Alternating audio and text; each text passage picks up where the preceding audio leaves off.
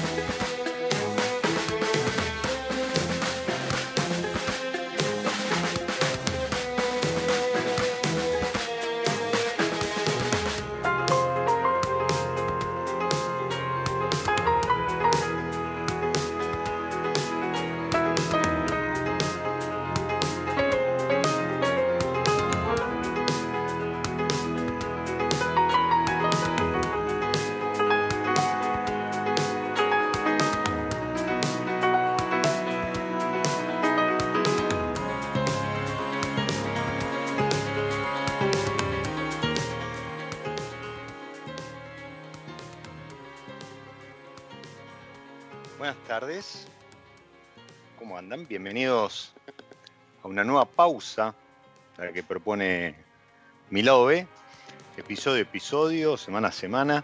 Y estábamos escuchando a um, Lawrence, Bill Lawrence, haciendo Flint, el compositor y productor inglés. Em, armó una, un sello que le le puso Flint Music, pero además tiene, tiene una bandita de, de jazz fusión y funk con la que hace este tipo de, música. Y Flint no es otra cosa que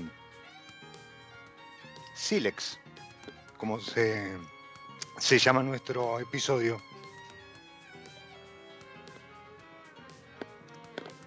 ¿Y qué es Silex? Pernal.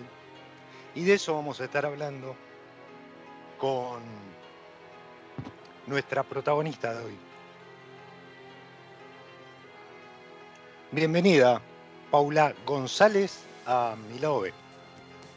Buenas, buenas. ¿Cómo va? Muy bien. Te escucho un poquito bajo. ¿Me escuchas bajo? ¿Ahí? ¿Mejor? Sí, ahí va mejor, ahí va mejor. Perdón, pero me estaba, ahogando. Tuve que tomar un poquito de, vino como para, además de, poner la garganta en temperatura, empezar a meternos en, clima. Pues yo dije pedernal y para mucha gente a lo mejor suena, suena desconocido, porque si bien Piros, la bodega de la cual eh, Paula es enóloga desde noviembre del 2019, miren en qué momento llega para su primer vendimia y ya nos va a contar cómo fue esa primera experiencia ahí en, el valle del, de Pedernal en San Juan. Si bien Piros y, otras bodegas hace tiempo que, tienen sus viñedos y desarrollan eh, viticultura eh, allí en, San Juan, eh, en este valle que está, está muy pegado al límite con Mendoza, convengamos que las zonas o los oasis, como se le llama em, a veces a, estos manchones donde, donde hacemos vino en, San Juan, cobraron em, relevancia o, empezaron a estar un poco más en la escena no hace mucho tiempo, ¿sí? Tres, cuatro años. Y, y hoy no solo están en, vidriera, sino que además eh, se perfilan como eh, uno de los, de los grandes eh, lugares donde hacer vino en la Argentina de acá hacia adelante. ¿Lo sentís así, Pau? Sí, sí, sin duda. Sí, por supuesto. En realidad pocas personas me dicen Paula, es como que suena muy formal. Creo que en el mundo del vino todos me, todos me conocen por Pupi, así que ningún problema que me llames así. Bien, entonces. Bueno, sí, me encantó. Muchas gracias, Diego. No, la verdad que increíble la, introducción que hiciste con Pedernal, Flint y demás. Y como decís vos, este base eh, ha tomado como relevancia en los últimos años, si bien en lo que es base de Pedernal desde los años 90, que aproximadamente ya hay viñedos cultivados, pero eh, te digo que con el correr de los años es que hemos ido descubriendo la característica del valle, eh, lo que lo hace el diferencial realmente, que es el suelo y el clima que tenemos, y eso es lo que lo ha ido posicionando también dentro de uno de los mejores valles para la vitivinicultura dentro de Argentina.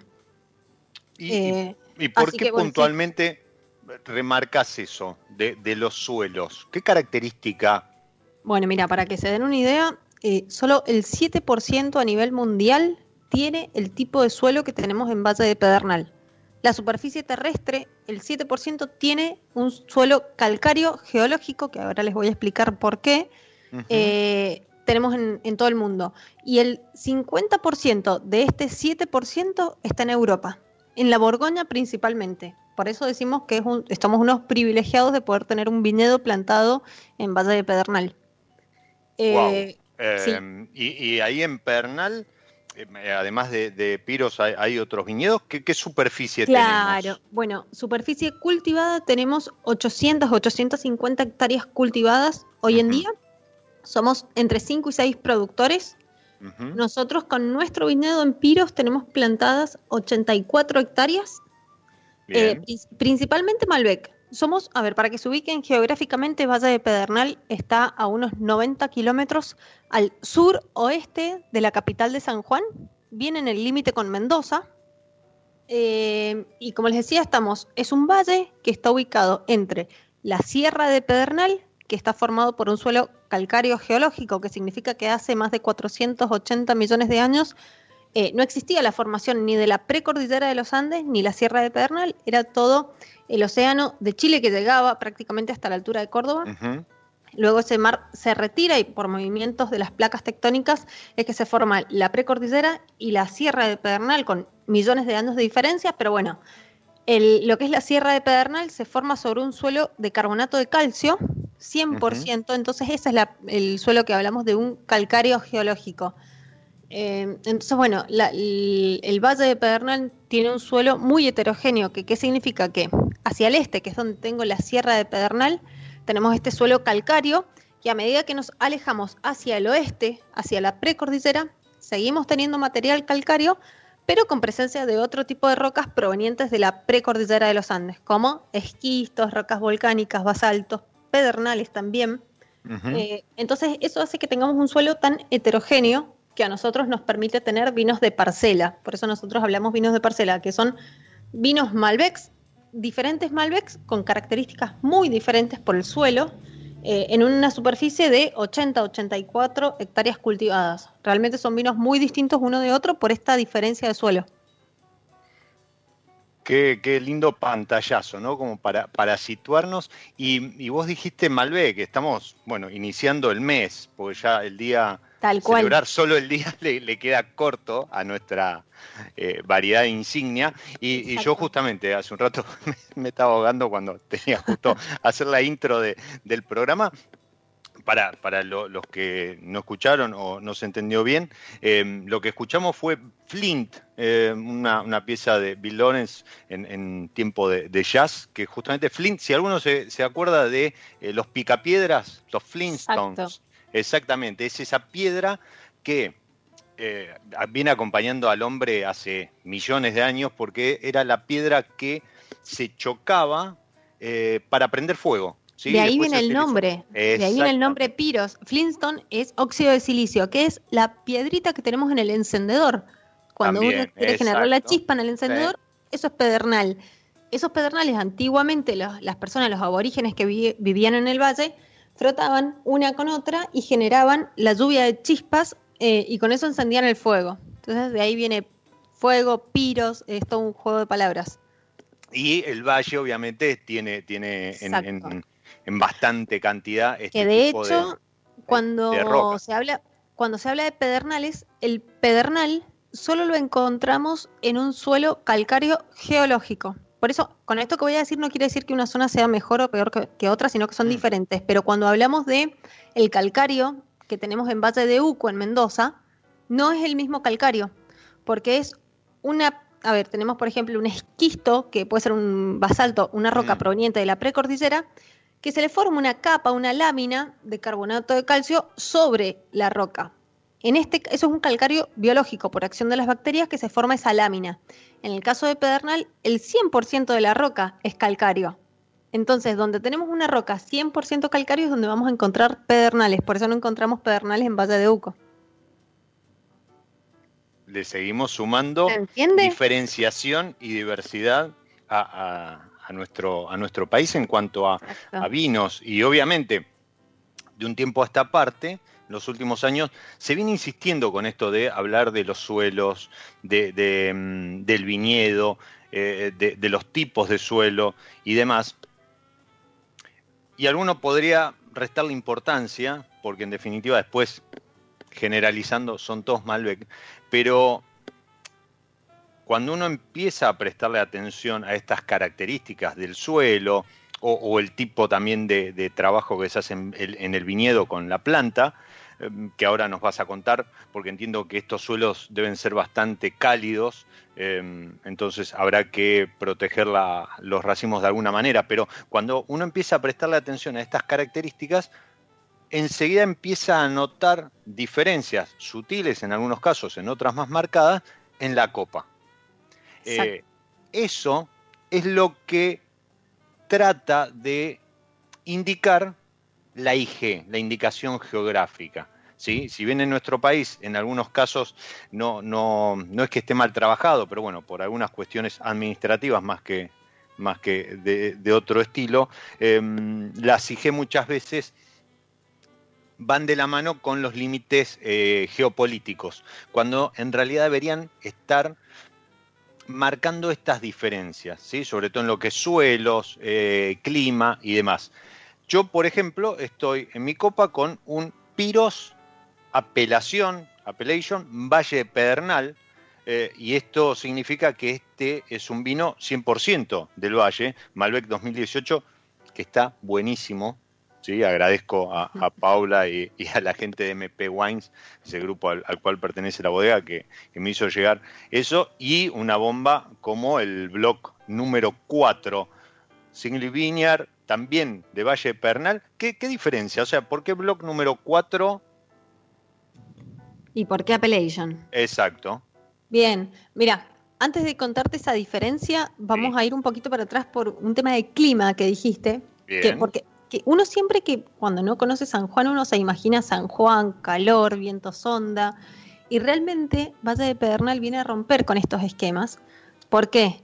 Porque Valle de Pedernal, a diferencia de los valles centrales de la provincia de San Juan, como es Valle de Sonda, Tulum, Uyum, eh, que son valles que se encuentran entre 600 y 800 metros sobre el nivel del mar, donde realmente la incidencia del sol es mucho mayor. Eh, en Valle de Pedernal estamos a una altura de 1400 metros sobre el nivel del mar. Al estar bien pegados a la montaña estamos con mayor altura y eso hace que tengamos un clima continental frío. Por eso es que las temperaturas máximas promedio no superan los 28, 29 grados centígrados. Realmente en verano es en el único lugar en, San Juan donde se puede caminar a las 3 de la tarde, a recorrer, se puede ir a recorrer un viñedo sin problema. Eh, sí, ni hablar de, salir a la ruta. Eh, no, eso es imposible.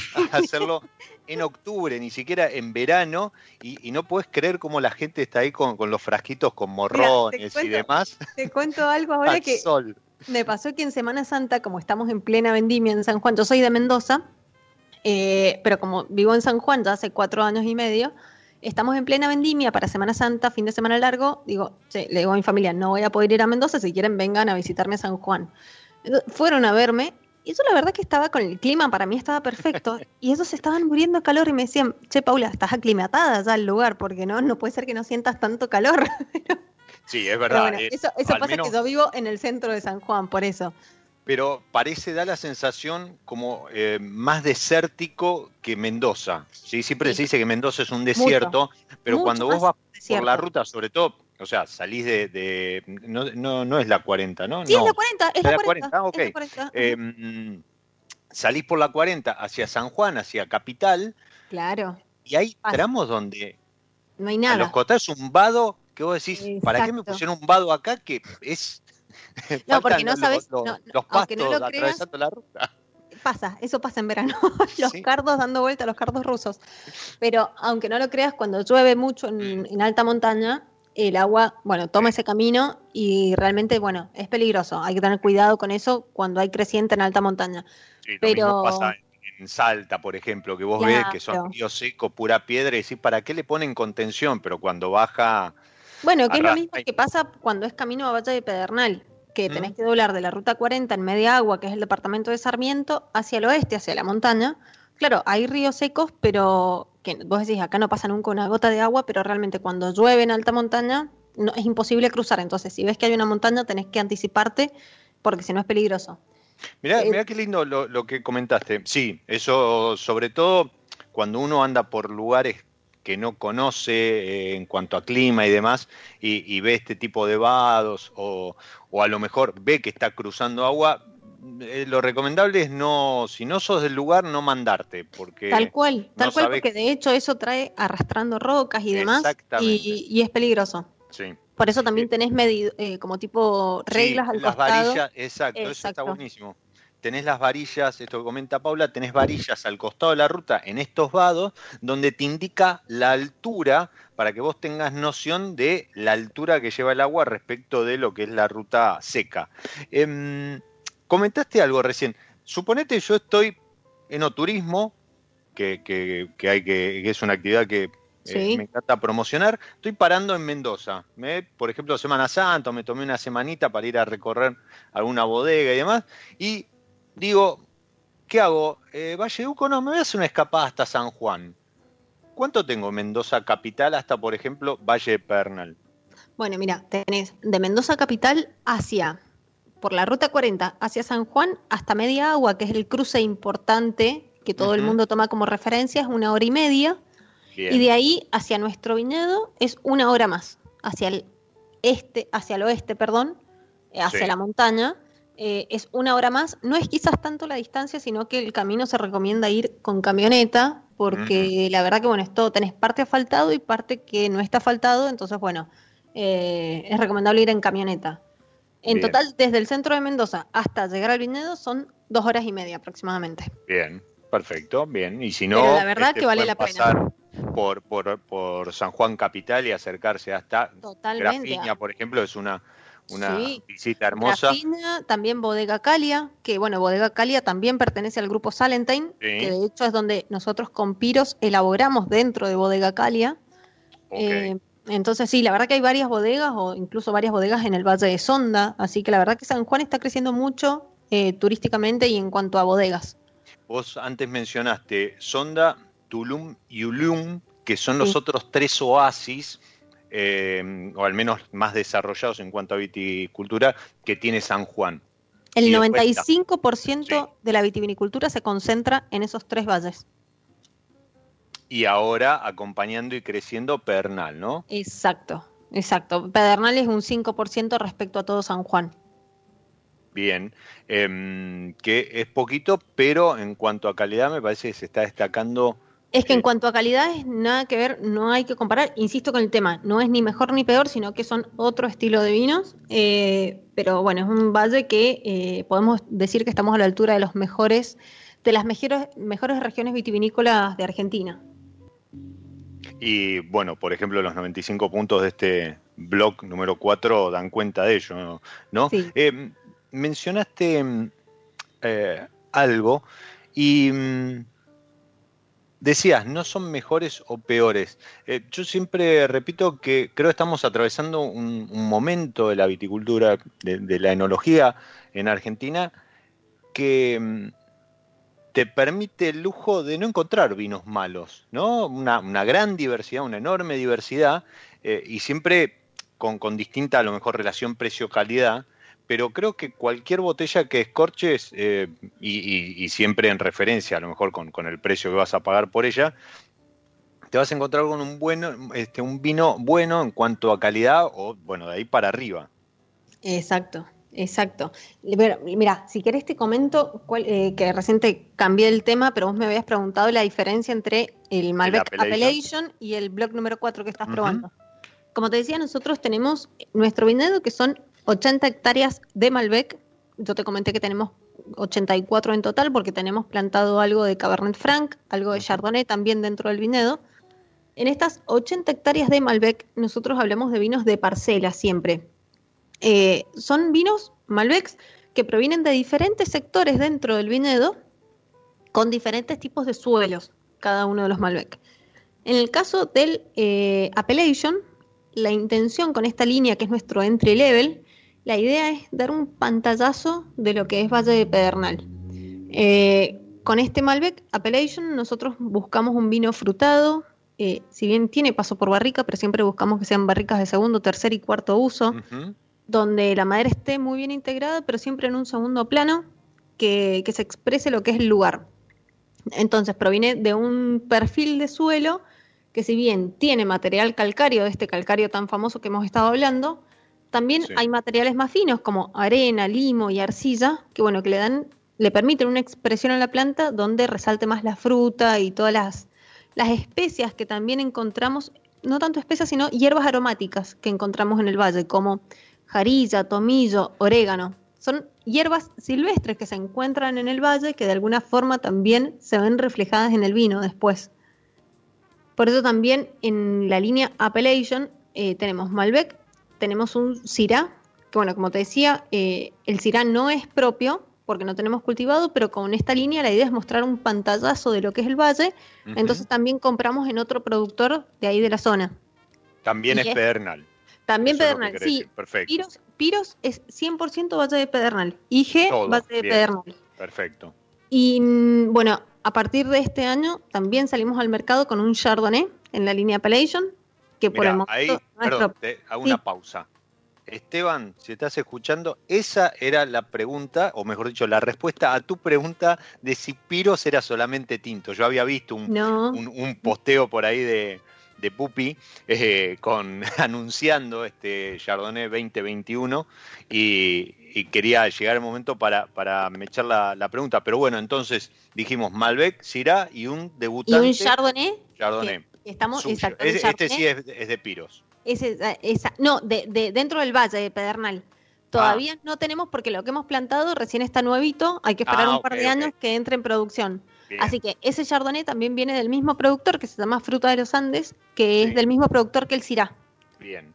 Em, así que ese cosecha 2020 fue el primer año que hicimos, que de hecho ahora está por salir al mercado. Hay que estar muy atentos porque son muy poquitas cajas para Argentina Así que hay que estar atentos a eso porque tenemos gran parte de la producción comprometidos con Europa, pero ya en el... Sí. ¿Te, puedo preguntar si, si responde a un pedido de afuera o, no? ¿Era una inquietud, no sé, no, inquietud, inquietud de que ya venían charlándolo, ajá, exacto, que ya lo venían charlando en la bodega y cuando yo entré realmente, bueno, para poner también un poco mi impronta y salir con nuevas cosas al mercado, eh, dijimos, tenemos que tener un blanco en el portfolio, así que bueno, ya se concretó. Así que la verdad que súper contentos con el producto.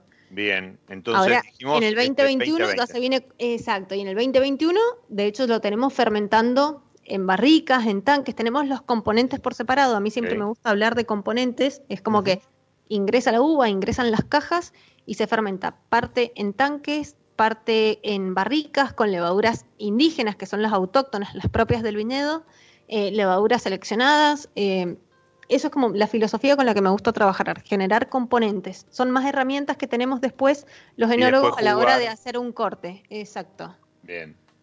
Así que lo que es 2021 está casi terminando la fermentación, todavía tiene un par de gramitos de azúcar Y, bueno, con lo que te decía el 2020, hay que estar atentos que ya el mes que viene algunas cajas ya salen al mercado interno. Así que bueno, la verdad que súper contentos con eso. A, estar atentos a ese Chardonnay. Perdón, sí, y sí. Y bueno, no, eso te contaba más o menos, es como la introducción a lo que es la línea Appellation, es un pantallazo al Valle de Pedernal. Y ya pasando a la línea Single Vineyard, block número 4, es un Malbec distinto también. Ese sí es un vino de parcela de nuestro viñedo. Eh, proviene su mayoría, eh, la uva Malbec en su mayoría proviene del bloque o el block número 4, como tenemos identificados los cuarteles dentro del viñedo. Pero esto ya desde hace un par de años que nosotros ya no cosechamos por bloques en el viñedo, sino que cosechamos por áreas porque nosotros hemos hecho un estudio exhaustivo de diferenciación de zonas dentro del viñedo según eh, el perfil de suelo que tenemos. Entonces creemos que parte del block 4 tiene un tipo de suelo que también lo tiene un pedacito del block 5 que está al lado y del block 3 que está hacia el otro lado. Entonces, eh, en su momento le llamamos block 4 porque era de donde provenía la mayor cantidad de uva, pero bueno, hoy en día es un poquito del 3, del 4 y del 5. Bien, es, es, lo que se llama eso, eh, manchones. Exacto. Que, después andan, llegado el tiempo de cosecha, andan marcando con cintita. Tal cual, tal cual. de, hilera a hilera y de planta a planta. Así es como lo tenemos identificado en el viñedo. Vos eh, sos licenciada en enología. Sí, sí. Bien, de masa, si mal de no la masa, exacto. Eh, ¿Y, y, metés bocadillo ahí en el viñedo? O, mucho. ¿Sí? Mucho, la verdad que mucho. Trabajamos muy codo a codo con los agrónomos. Eh, a ver, creo que el vino nace en el viñedo realmente. Eh, uno necesita transmitirle a los ingenieros agrónomos cuál es el vino que buscamos, cuál es el estilo, el perfil, y en base a eso ellos van trabajando durante todo el año, desde la poda en adelante, Em, así que la verdad que estamos muy juntos siempre y bueno, y viceversa, ellos también con nosotros probando los vinos. De hecho, en época de vendimia nos reunimos, si bien estamos todos los días juntos, pero los sábados es el día que tenemos para reunirnos todos y entre todos ir probando. Y entonces ellos también van, se van dando cuenta de cómo van saliendo los vinos y para ellos es súper enriquecedor también. No, seguro, y además de ahí, ahí tomarán nota de algún tema de gestión en el viñedo, agua y por demás. Supuesto. Y, esto, este, este trabajo en conjunto, este, este concepto que, hoy está prácticamente difundido en, la totalidad de, de, los productores, del el vino naciendo en el viñedo, eh, ¿vos crees que se modificó en los últimos años?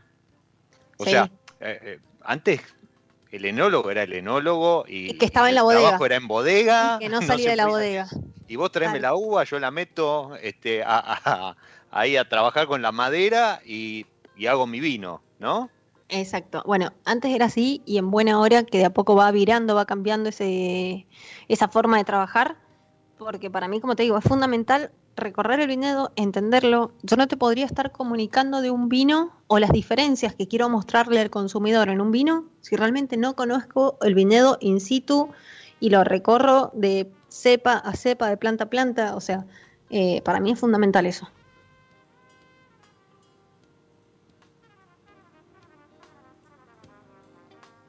¿Vale? Y, el resultado está en la botella. Eh, Por supuesto. la diversidad que tenemos, eh, em, los estilos distintos, eh, las...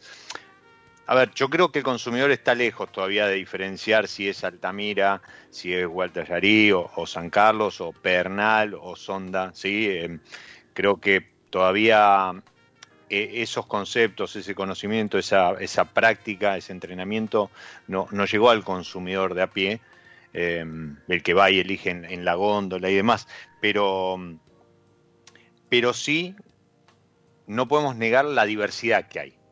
O sea, eh, tal vez no, no, te identifica o no entiende eh, mm. esto de el suelo, el esquisto, el pernal y demás, o el calcario, pero, pero sí puede diferenciar un Malbec de otro que le gusta más o le gusta menos porque es más secante en boca o, porque es más afrutado. ¿sí? Por supuesto. Este, este, que estoy tomando, por ejemplo, tiene en, nariz una mezcla entre em, eh, cemento, ¿sí? piedra, ¿sí? Este, por, un lado, y, después empiezan a aparecer estas especies, estas, este, estas hierbas, esto herbáceo que mencionabas. Y es una mezcla que va y viene todo en una base de, una madera muy sutil, ¿no? Que acompaña. Y, creo que esa complejidad está bueno porque le aporta, eh, aporta a la diversidad y aporta a que cada uno hoy tenga su perfil de, de vinos diferente. Exacto, exacto. Bueno, como te decía, recién eh, lo que es la línea Appellation es mucha fruta, es lo que buscamos y con la línea eh, Single Vineyard Block número 4 ya es un vino más complejo donde cambia el perfil de suelo. Tenemos eh, calcario, pero también tenemos más material rocoso proveniente de la precordillera. hay un muy buen balance entre este tipo de rocas y materiales finos, entonces cuando los ingenieros agrónomos riegan, tenemos muy buen drenaje y a su vez muy buena retención del agua, es como el balance perfecto eh, al tener roca y materiales finos. Entonces, realmente eso hace que la planta tenga un crecimiento vegetativo muy bueno y, bueno, la verdad que, creo que está en, en el vino el resultado de un vino redondo, goloso, donde las hierbas están presentes y la fruta también del lugar está presente. Y, ahí es donde el, enólogo, se, mejor dicho, se, se, muestra la mano del enólogo en trabajo con el, viñatero, el agrónomo y, el equipo que está ahí al lado de la planta, eh, en conjunto con el equipo de enología, que es después el que va a recibir esta fruta. Y, Tal cual. Que es un trabajo muy minucioso. Es un trabajo muy minucioso que se hace en bodega, que después si querés te puedo contar cómo lo elaboramos, formas de trabajar y demás, pero es un trabajo realmente que requiere estar encima, eh, muchos detalles, que bueno, que está buenísimo y es la parte que nos gusta a nosotros. Buenísimo, buenísimo. Y, mm, y te decía que eh, al fin de cuentas ganamos todos, ¿no? O sea, ganan ustedes con este trabajo en conjunto porque eso significa crecimiento eh, y eso se termina transmitiendo al consumidor que tiene más opciones para elegir. Y, la realidad es que hoy el, el, vino argentino y el Malbec en su mes está pasando un muy, muy buen momento.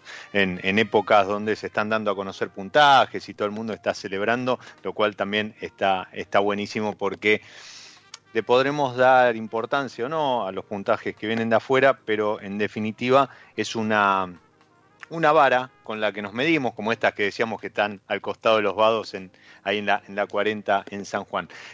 Pupi, Vamos a meter una pequeña pausa dentro de esta pausa, que es mi lado B, donde los martes a la tarde te servís una copa, te relajas un poco, ya empezás a, pensar en, la cena y, disfrutas de mi lado B. Hoy prácticamente estamos ahí, en Valle de Pernal, eh, disfrutando de una charla acerca de todo lo que Piros tiene para ofrecer. Y en esta pausa, que es más que nada un juego propuesto por la gente de, San Felicien, tratamos de acordar este, alguna variedad con algo de música.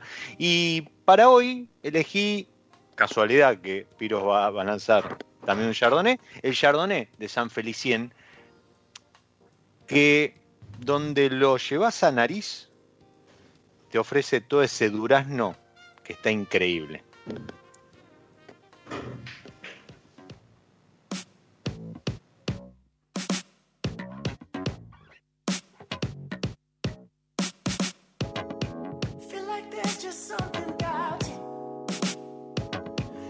I've been searching, think I found you. Yes, I'm talking about you.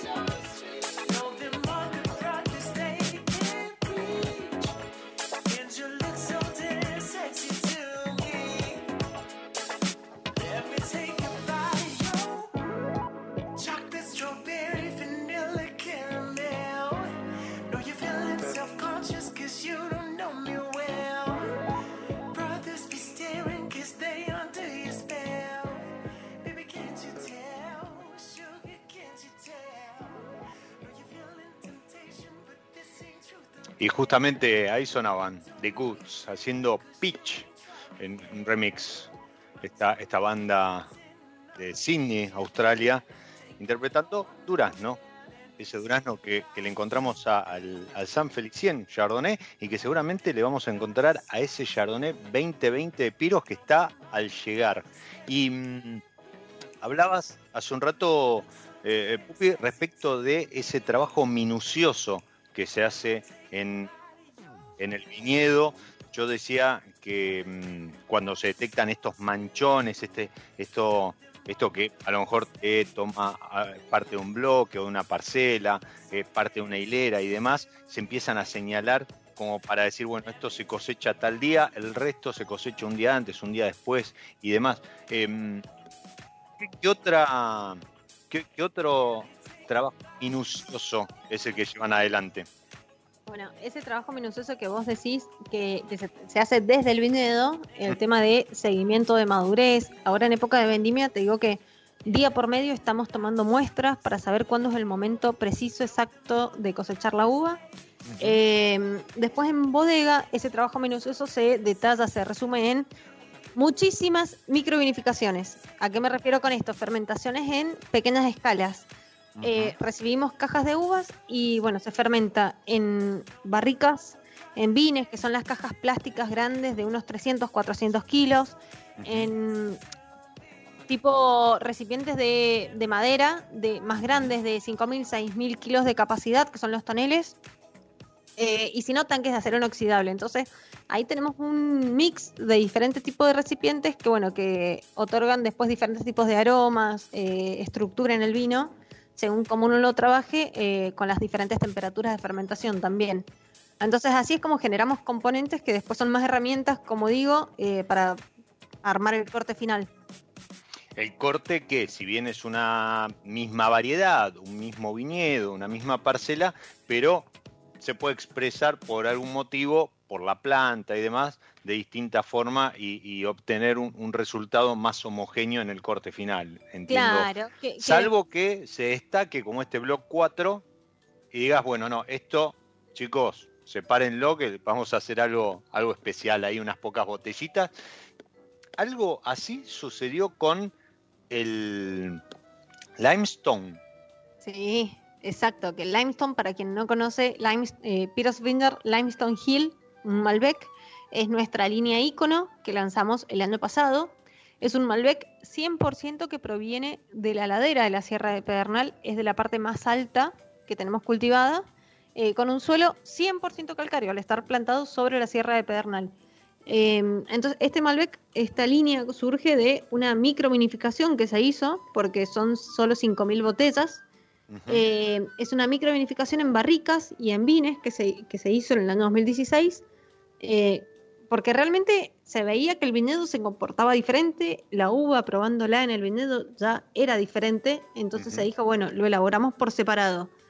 Y bueno, ahí está el resultado en la botella, llegó a la botella.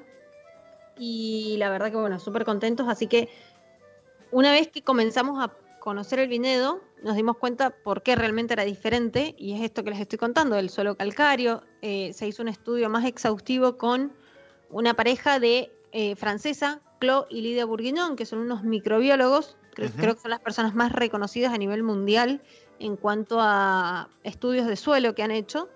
Y cuando llegaron a Piros, al viñedo, realmente quedaron fascinados con lo que estaban viendo.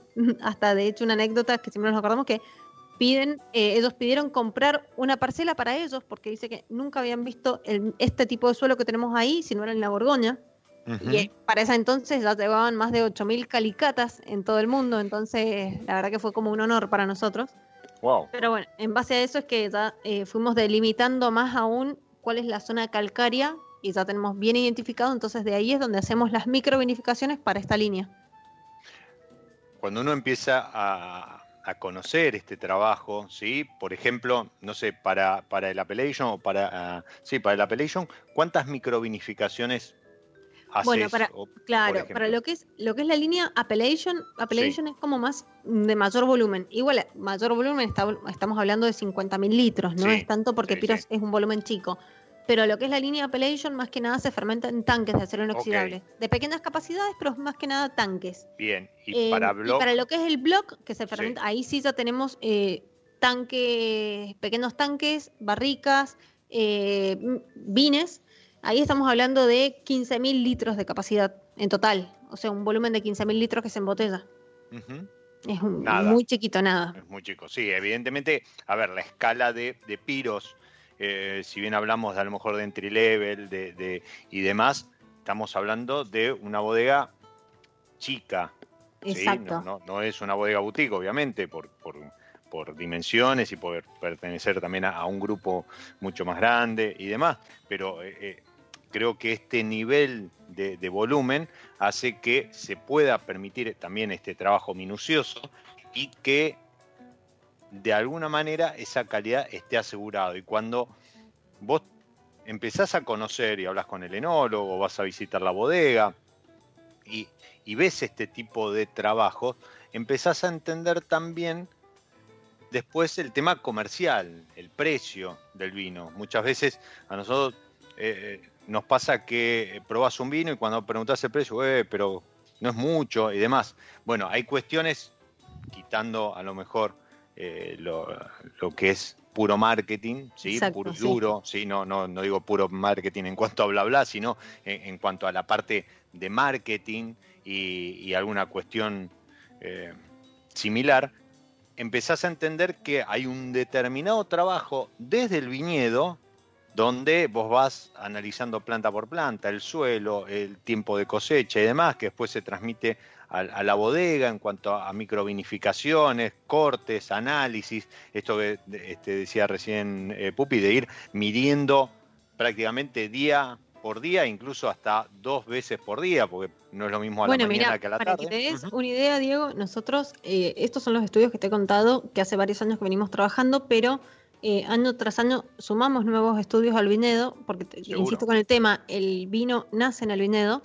Hemos colocado sensores que miden la temperatura. Es un sensor cada dos hectáreas, eh, que ese sensor nos larga una información cada 10 minutos de la temperatura la que a la que tenemos la altura de las yemas, de donde nace el racimo.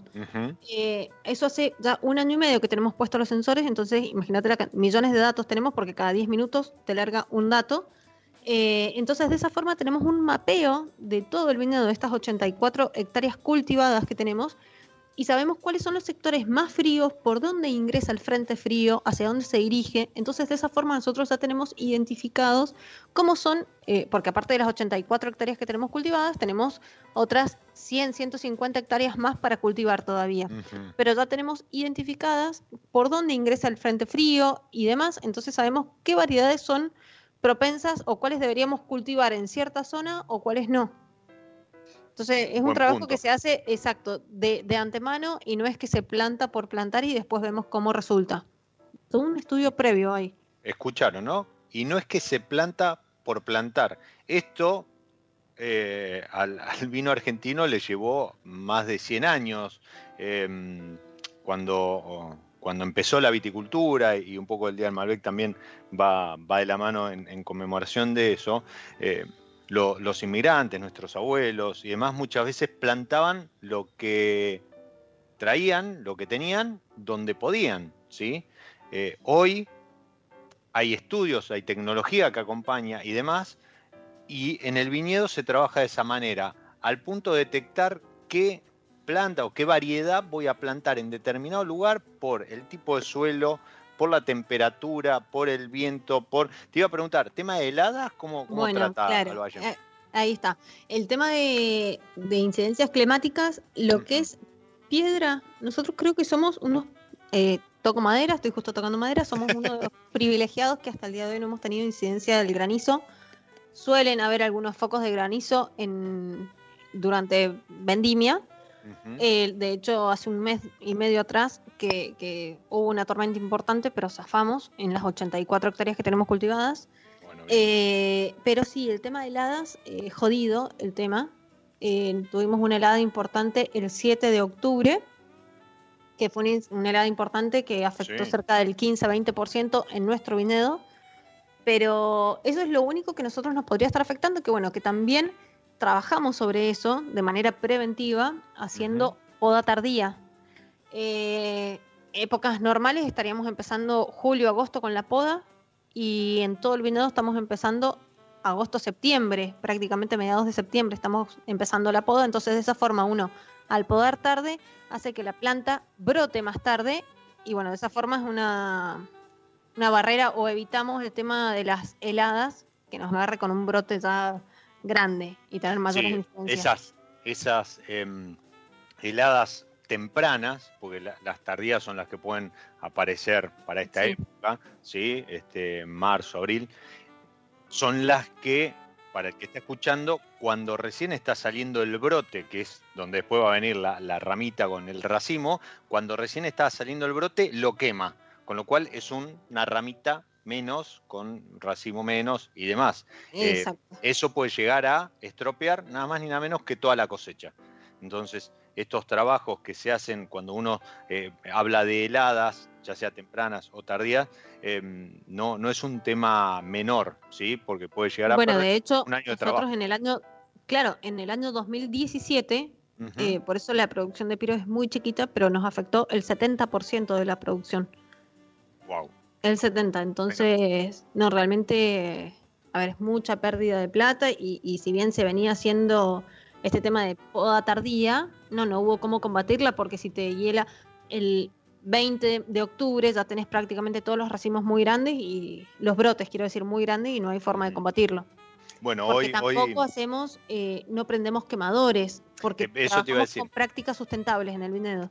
Eso te iba a decir, hoy, hoy se empezaron a ver en, en, en, Twitter, por ejemplo, en redes sociales, fotos, videos de este, mm, Chablis o Champagne donde ya empiezan a prender quemadores. Exacto, lo cual cuando vos ves esas imágenes, este, creo que fue Felipe eh, Salmi, que me preguntaba, ¿y, qué tal la sustentabilidad respecto? Eh, claro, es, son quemadores prácticamente a, dos metros uno de otro, tirando humo. Es combustible que estamos quemando, exacto. Eh, y eso, bueno, nada, tiene sus consecuencias, pero, pero por otro lado tenés que tener alguna medida para... De alguna forma hay que combatirlo, por eso te digo, nosotros de esta forma eh, es con un tema de poda. Bueno, después otras prácticas también puede ser mover el aire, se usan, a ver, estamos hablando otra escala, otras prácticas, pero estamos hablando de colocar ventiladores en el viñedo, helicópteros que mueven el aire, em, aspersores. Aspersores, a eso iba, aspersores que mojen también la planta, eh, aumentan la humedad. Eh, bueno, son diferentes técnicas. Nosotros por ahora estamos trabajando con el tema de la poda tardía, que por supuesto también estamos haciendo estudios porque le estamos cambiando el ciclo a la planta, entonces queremos ver que de esa forma no perjudique la producción de la planta por esta práctica que estamos realizando. Así que la verdad que cada paso que damos eh, no lo hacemos porque sí, ni porque creemos que está bien, sino que se va haciendo un estudio de atrás, entendiendo que no eh, causen ni perjudique la planta, que no causen ningún daño. No, seguro, seguro porque, bueno, de vuelta, eh, el producto final se puede ver afectado eh, en cuanto a calidad o en cantidad y eso, eso los que conocemos los vinos de Piros no, no queremos que suceda. Tal cual. bueno, y de hecho eh, les, tiro un dato, ya que estamos, este es el primer año que estamos empezando eh, a trabajar de manera orgánica en el viñedo. No significa que tengamos el, certificado, porque son tres años para que otorguen la certificación, pero bueno, este es el primer año que estamos trabajando bajo ¿La idea es certificar? Sí, la idea es certificar. Bien. La idea es certificar, pero este es el primer año recién. Te, te, vuelvo a preguntar lo que te preguntaba hace un rato con el Chardonnay. ¿Es un requerimiento de algún mercado externo eh, siempre los mercados externos eh, piden, preguntan si lo tenemos. Creo, creo que también es hacia donde vamos la tendencia mundial y lo que nosotros creemos. Sí, sí, es una convicción. Exacto. Bien, bien, eso está, eso está bueno. Em, uy, se me, se me, van disparando preguntas y, veo que el reloj avanza. Em, a ver. Eh, yo estoy acá y con el vinito estoy perfecto, ¿eh? Muy bien, muy bien. Sí, no, no, yo ya, ya hice un par de veces refil, así que te puedes imaginar que estoy muy, muy bien. Em, aprovecho este, esta, esta pequeño break para mandarle saludos a Esteban, que estuvo preguntando acerca de los blancos, a, mm, Rocío, que manda, te manda saludos a vos y, dice que el programa, como siempre, espectacular, martes a martes. Eh, Marcelo, que seguramente está conectado, bueno, y tanta gente que después em, está, estará escuchando el episodio vía podcast. Gaby em, está, está saludando también. Y mm, te iba a preguntar, em, ¿cómo, ¿cómo fue la llegada a la bodega en vos eh, llegaste a Piros, noviembre del 2019, empezaste a trabajar y de pronto, chan, pandemia. Ah, fue todo un tema. A ver, la verdad creo. creo. que lo pude manejar bastante bien. A ver. Fue más que nada personal el tema pandemia, porque me agarró en San Juan. Eh, yo, como te decía, soy mendocina y estoy acostumbrada a venir los fines de semana a Mendoza a visitar familia, amigos y demás. Y bueno, fueron nueve meses que estuve varada en San Juan, que estuvo buenísimo, porque también aproveché hacer un montón de cosas, conocí un montón de lugares en San Juan. Lugares me refiero para hacer trekking en el medio de la montaña, en contacto con dos o tres amigos, no, no es eh, salidas eh, masivas, pero la verdad que no lo sentí al tema de la pandemia porque nos tocó justo en época de vendimia, así que era ir igualmente todos los días a la bodega eh, con la profesión que tengo no se puede hacer home office. La verdad que hay que estar probando todos los días los vinos, cómo vienen las fermentaciones. Eh, pero bueno, fue algo desafiante, cuidándose, por supuesto. Hasta ahora vengo invicta y espero seguir así, pero no quiero enfermarme, menos ahora que todavía queda un, par de semanas de vendimia. Pero, pero estuvo bueno, a ver, también tomando los recaudos, eh, algo distinto, pero creo que hay que aprender a convivir con esto. Sí, la verdad que sí, o sea, mm, y, creo que incorpora algunas cosas que tampoco están tan mal, ¿no? Eh, hablamos eh, en los últimos programas con, Eduardo López, en su momento con, con, Ale Vigil, destacando el tema de la virtualidad. De hecho, bueno, hoy claro, nos tocó está en su casa en San Juan. No, ahora estoy en Mendoza. Justo tenía que venir a hacer un, ajá, por un tema de un evento que tenemos acá. Eh, ah, vine a Mendoza, ya mañana me vuelvo a San Juan Em, pero bueno, el tema de la virtualidad, sí. Eh, justo nos tocó el lanzamiento de Limestone Hill. Fueron dos meses súper intensos de lunes a lunes. No, algunos fines de semana sí, pero bueno, era prácticamente de lunes a viernes, todos los días. Eh, Zooms con diferentes provincias y diferentes países presentándolo. Y la verdad que bueno, toda la gira que teníamos programada para hacer de manera presencial se canceló y bueno, fue todo virtual de, extraño el tema de esto, de estar en contacto con la gente, de compartir una copa y demás, pero está bueno haber tenido esa posibilidad, por lo menos, de hacerlo virtual, que de alguna forma u otra eh, podés estar. Sí. imposible y además demanda mucho más tiempo. Yo la verdad celebro las presentaciones que, que tuve. Esto palo para, para la gente comercial. No estuve en la de Limestone, pero, pero, pero está bueno que también el enólogo desde su ámbito, desde su, desde la bodega y con las barricas y demás, o el laboratorio, etcétera, eh, pueda presentarle a gente de todo el país a la vez un mismo vino. Eh, creo que la logística eh, siempre termina baratándose de hacer una cena acá, una presentación allá, la reunión con la biblioteca, etcétera, etcétera, y eso está bueno. Igual eh, espero, espero que no, no se agarren de eso, porque la verdad que quiero volver a viajar. No, y todo totalmente. El vino, el vino tiene una parte social muy importante y es la que todos extrañamos. Eh, también estuviste con los Argentina Wine Bloggers y este evento que comentaba recién y, ya me, están haciendo señas virtuales de la radio eh, antes que se nos vaya el tiempo. Este evento que comentaba recién es la em, sexta edición de la Premium Testing.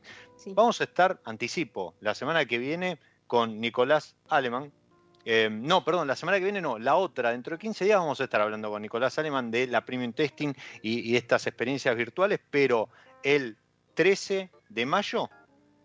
Así es se viene la sexta edición hablando de alturas de la Argentina y ahí va a estar Pupi González hablando de mucho más pernal, mucho más piros y gracias. Y estaremos probando un vino que aún no está en el mercado sin vender Malbec 2019, así que los invito, si quieren sumarse, pueden buscar en las redes eh, a dónde inscribirse y demás. Info info, lo tiro, arroba premiumtesting.com.ar, em, ahí pueden recibir toda la información y obviamente arroba Piros Wines en, redes y arroba Paula, Piros Wines, la, laboral en Instagram, después hay otra por ahí que la pueden buscar. Pupi González, no pasa nada. Ahí está, va. y en, Facebook y en, Twitter también, Pupi González. Nada, no nos queda más tiempo, se fue una hora hermosa hablando de Pernal y de Piros y de tu trabajo ahí en el Valle. Eh, Pupi, muchísimas gracias por haber estado en Milove. No, por favor, Diego, muchas gracias por la invitación, de verdad, me encantó. Queda mucho más, pero espero que sea presencial la propia. Esperemos, yo también espero lo mismo. Ahí va. Y a los que están del otro lado, como siempre les digo, soy Diego Migliaro, este es mi lado B y les deseo que disfruten. Chau.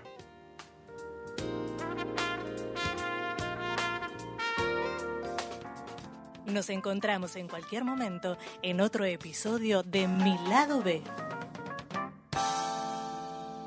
Radio Monk. El aire se crea.